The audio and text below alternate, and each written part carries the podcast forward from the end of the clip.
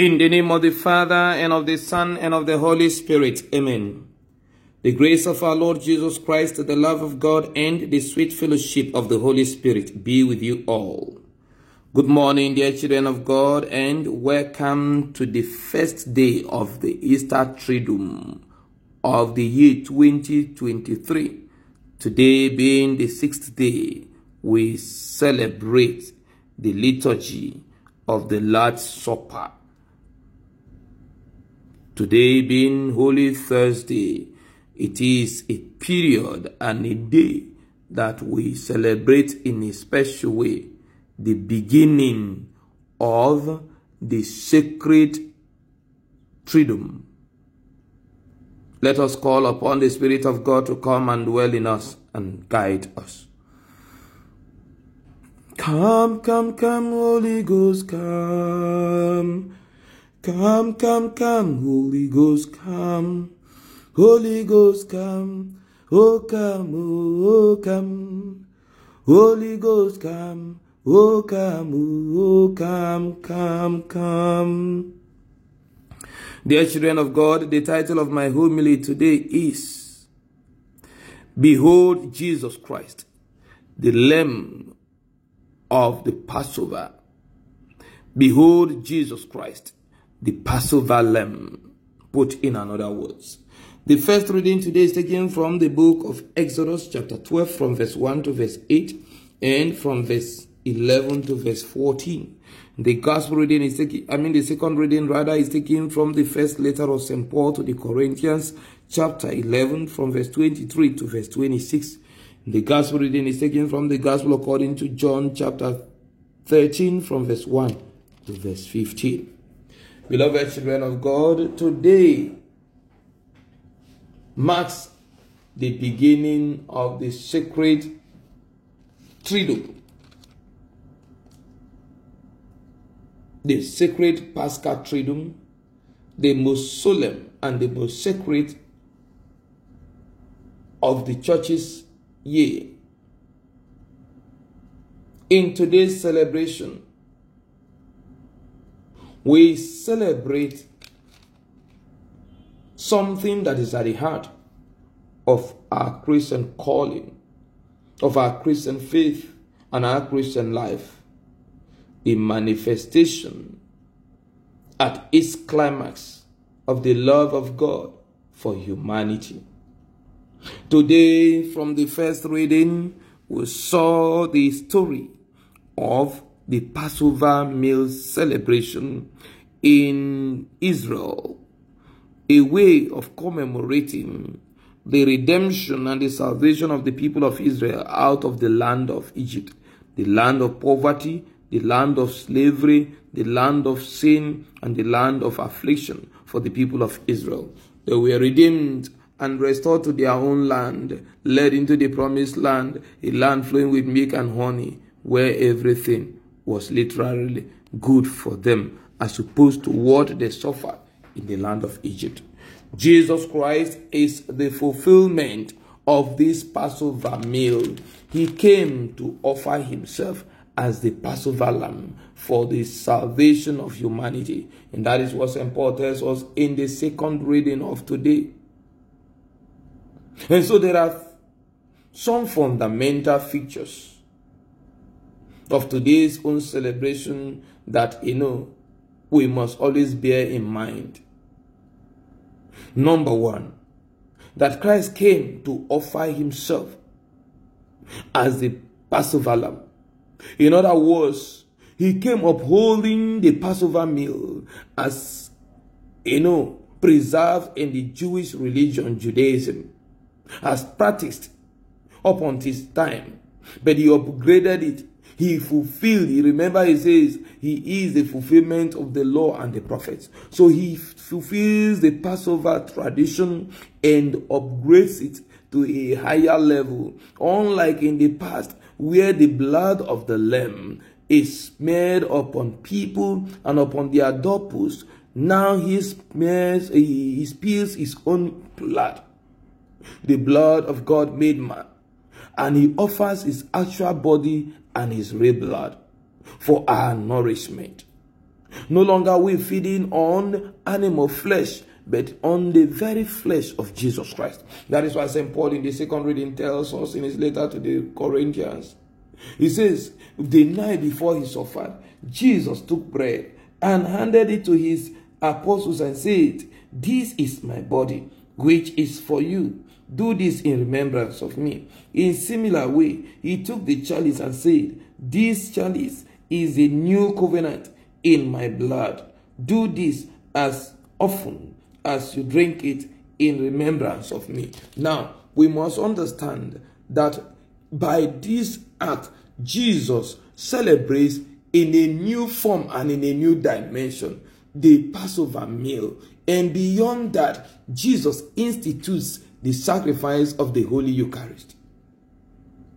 And like we are taught following the scriptures, of course, as we have seen it, that the sacrament of the Holy Eucharist is the real body, the actual body and blood of Jesus Christ, together with his soul and divinity, under the appearance of bread and wine. He took bread and said, "This is my body." He took wine in the chalice and said, "This is my blood." The blood of the new covenant, and we are the people of the new covenant. We are the people of the Paschal sacrifice, the Passover meal established no longer in the blood of animals and eaten with the flesh of animal, but in the blood of Jesus Christ, the Lamb of God. Again, by instituting the Holy Eucharist, Jesus institutes the sacred orders, the priesthood. He invites us, therefore, the ministerial priest, to share in this his sacred office of breaking him through our own very self for the nourishment of his flock, the believers, the children of God all over the world. And so he called some apostles, entrusting them with this mandate and this responsibility of carrying on with this priestly ministry. This we see today in the bishops and in the priests who share and participate in the priesthood of Jesus Christ as made manifest in the bishop. Dear children of God, we as priests must therefore lay down our lives for the nourishment of the flock, because we are the sacramental expression of the ministerial priesthood of Jesus Christ. And beyond that, he also invites all of us believers to share in his priesthood as his royal priests, extending this his act of breaking bread and giving wine, sharing his body and blood for the redemption and the salvation of the world. This is a call to service, and that is why in the gospel reading today, Jesus at the Last Supper would go down to wash the feet of his apostles. The job of a slave in the house, as it was obtainable in the Jewish culture, as at the time of Jesus, was assumed by Jesus Christ. Little wonder then he says, anyone who wishes to be the greatest must be the servant of all, and the one who wishes to be first must be the slave of all. He is indeed the greatest, and he has demonstrated that by humbling himself to serve as the servant of all, washing the feet of his apostles and wiping them. Beloved children of God, we are invited to share in the life of Christ, the life of service.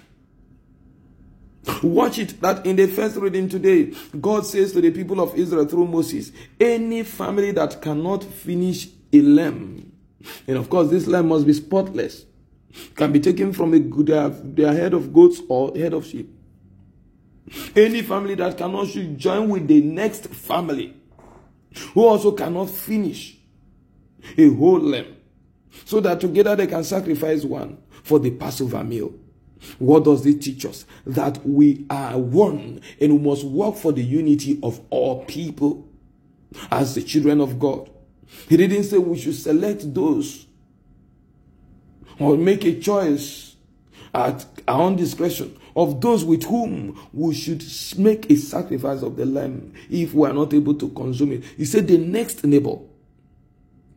Beloved children of God, as God's own priests, sharing in the Passover meal, established in the blood of Jesus Christ, the blood of the new covenant. Let us go all out in service of one another. Let us make of one nation the entire people in the universe. For God himself will fight for the redemption of his children from the hands of their foes and their enemies. For the battle is of the Lord. Today's celebration kickstarts in earnest the salvific work of Christ for humanity.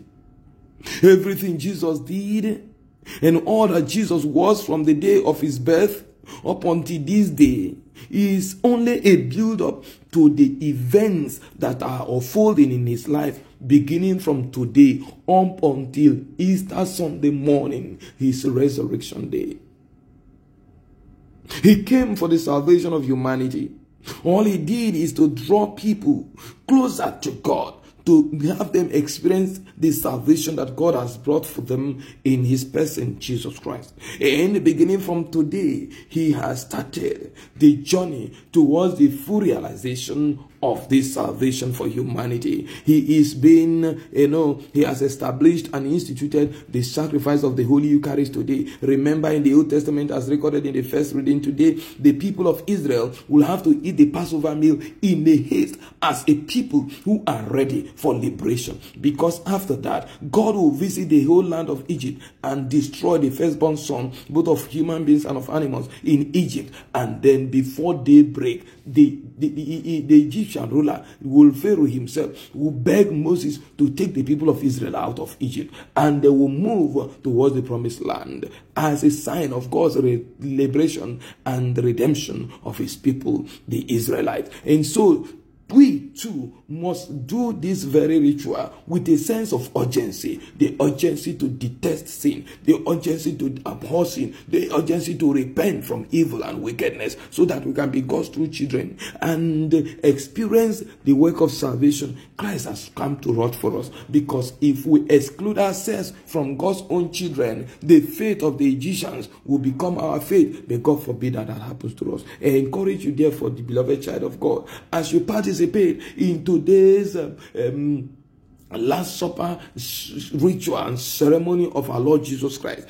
Do it with all your heart, with a sense of repentance, with a sense of urgency, with a sense of no longer waiting for any other thing, in order not to miss the opportunity of being saved by God. For Christ indeed has come to offer himself for our redemption and our salvation. And as he redeems you and I, he makes us his collaborators, his own priests, who will go out doing the same for the salvation of our brothers and sisters. May the Lord continue to bless us now and forever, through Christ our Lord. Amen. The Lord be with you. May Almighty God bless you, the Father and the Son and the Holy Spirit. Amen. Be assured of my prayers and my blessings always.